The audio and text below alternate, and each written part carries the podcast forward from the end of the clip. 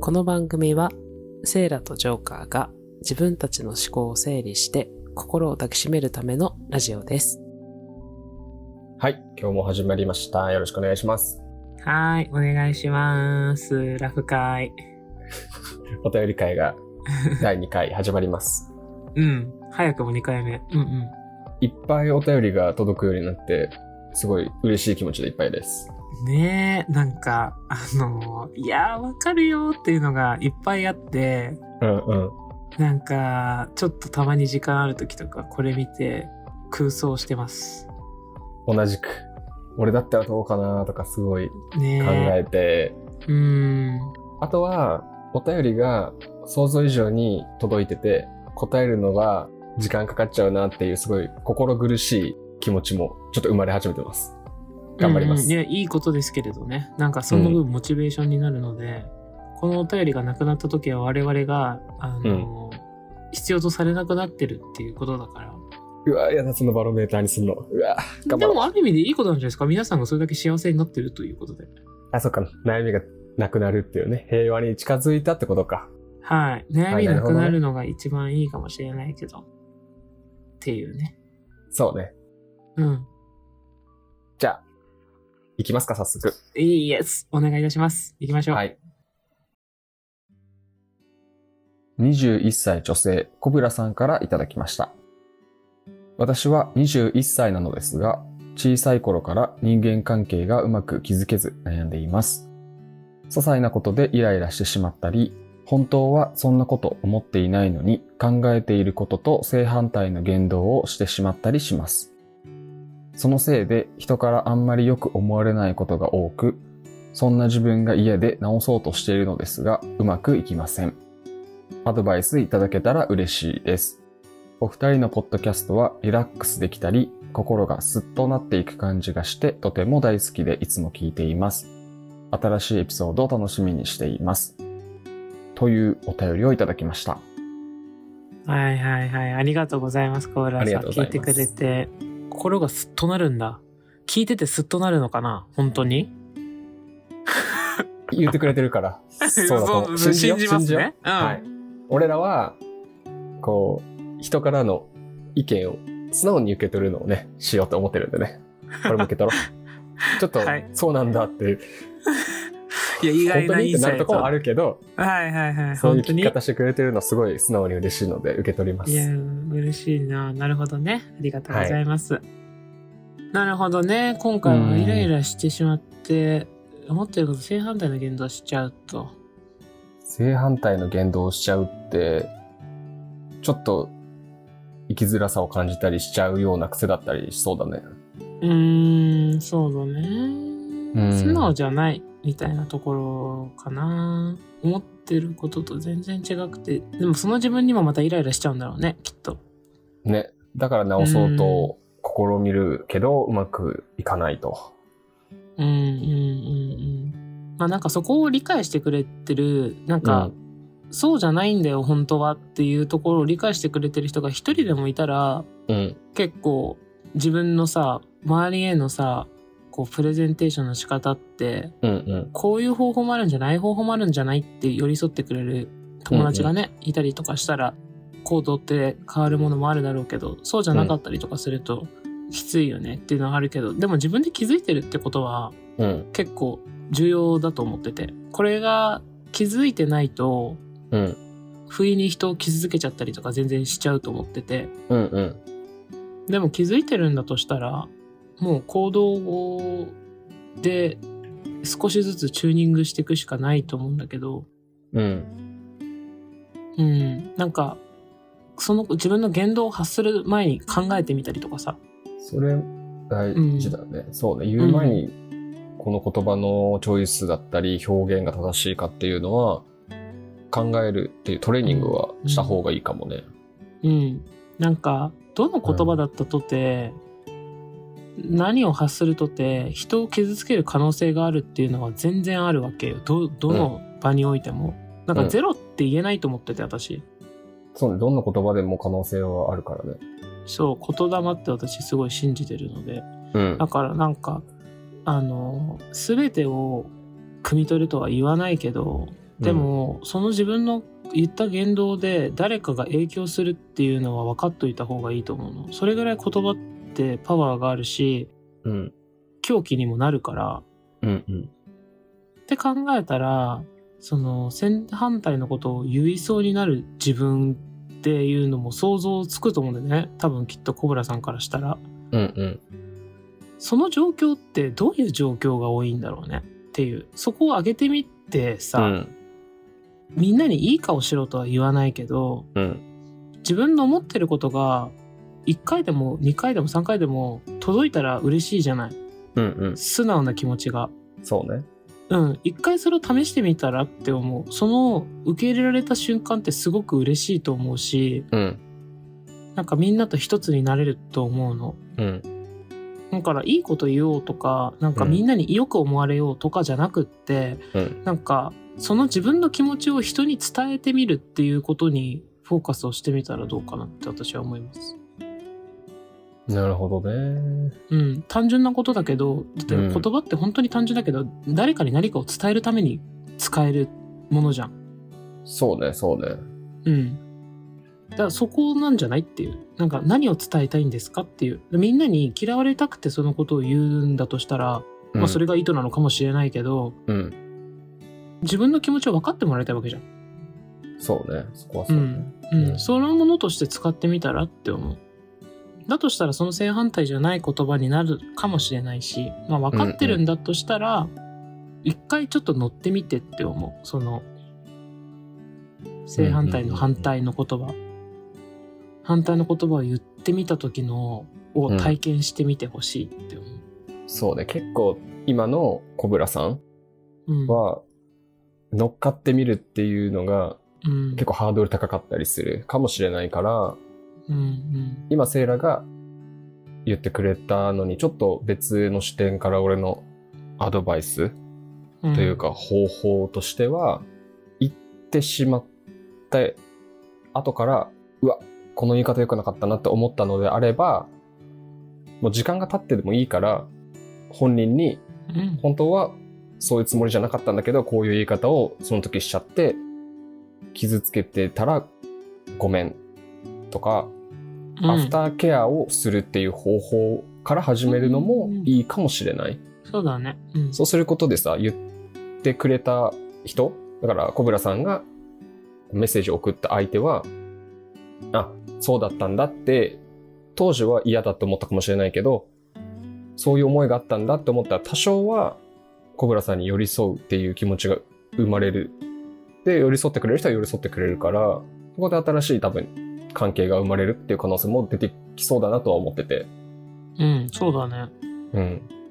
って俺は思ったのと、些細なことでイライラしてしまったりっていうのがちょっと、どういうもの、どういうレベルのものかわかんないけど、これがね他人の行動でイライラしてるっていうことであれば、あ、こういう人もいるよねっていう、ちょっと楽観的な視点というか、そこを身につけると多少はイライラしなくなる気もする。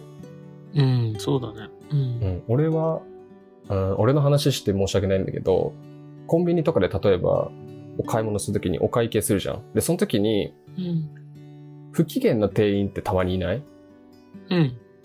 とか、いるね。お金を投げてくる人をこうん。う、強めに投げて渡してくる人とかいて、そういう時って、イラッとするんだけど、でもその後すぐに自分の場合は、あ、まあこの人は機嫌が今日悪いんだな、もうしょうがないって切り替えて、そのイライラを抑え込むというか、俺の。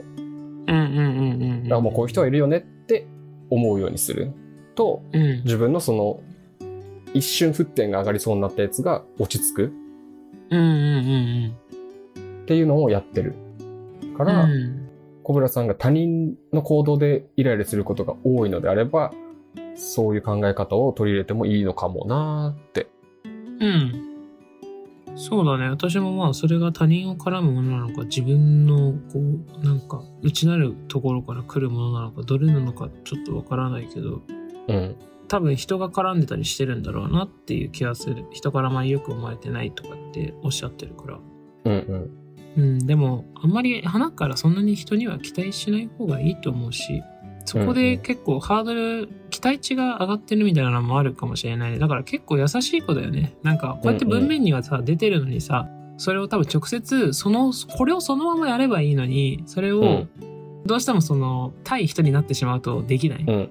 うんうんうん。らそのままでいいのよ、そのままでっていう、うん。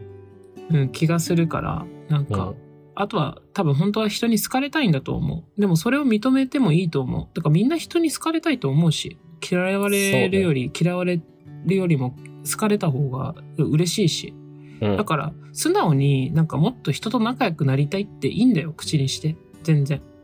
うん、そうね。それが一番いいかもね。うん、みんなと仲良くなりたいですで、うん、めっちゃ嬉しいと思うけどね、それを。うんうん。まあそれを示すのか、言葉で言うのかっていうのは、本当に小倉さん次第だと思うけど、うん。前向きな関係性をなんか培っていく人とっていうのは人とってなってくると、やっぱり言葉とか行動とかって切っても切れないから、うん。うん、自分がこう歩み寄るしかないかもしれないなって思うそうすると人も歩み寄ってくれると思う自分からやっぱ変えていくしかないのかなって思う、そうね。大体自分で動かないとね、切り開かれないから。それで言ったら多分この行動は少し視点変えるだけで全然変わると思うから、うん。うん、ちょっとした行い？そのさっきジョーカーも言ってたそのアフターケアしてみるとかうん。なんかやれることでプラスポイントを貯めていけたらいいんじゃないかなもうなんかうん。ね自分の性格の部分だったり特性の部分としてどうしてもこうマイナスに働いてしまうところは別のところで加点していくっていうか、そうね。うん、別に人間関係にルールなんてないのでうん。そんななんか大層なあのマニュアル本なんてないからうんうん。あ、マニュアル本あってもまたトラブルって生まれるからね。生まれますねそうだって世の中のルールなんて誰かがやった失敗を元に作られてるみたいなもんだからさうんうん。ねえまあだからなんか自分の中でその成功体験をいっぱい詰めればいいんじゃないかなって思うけどねね。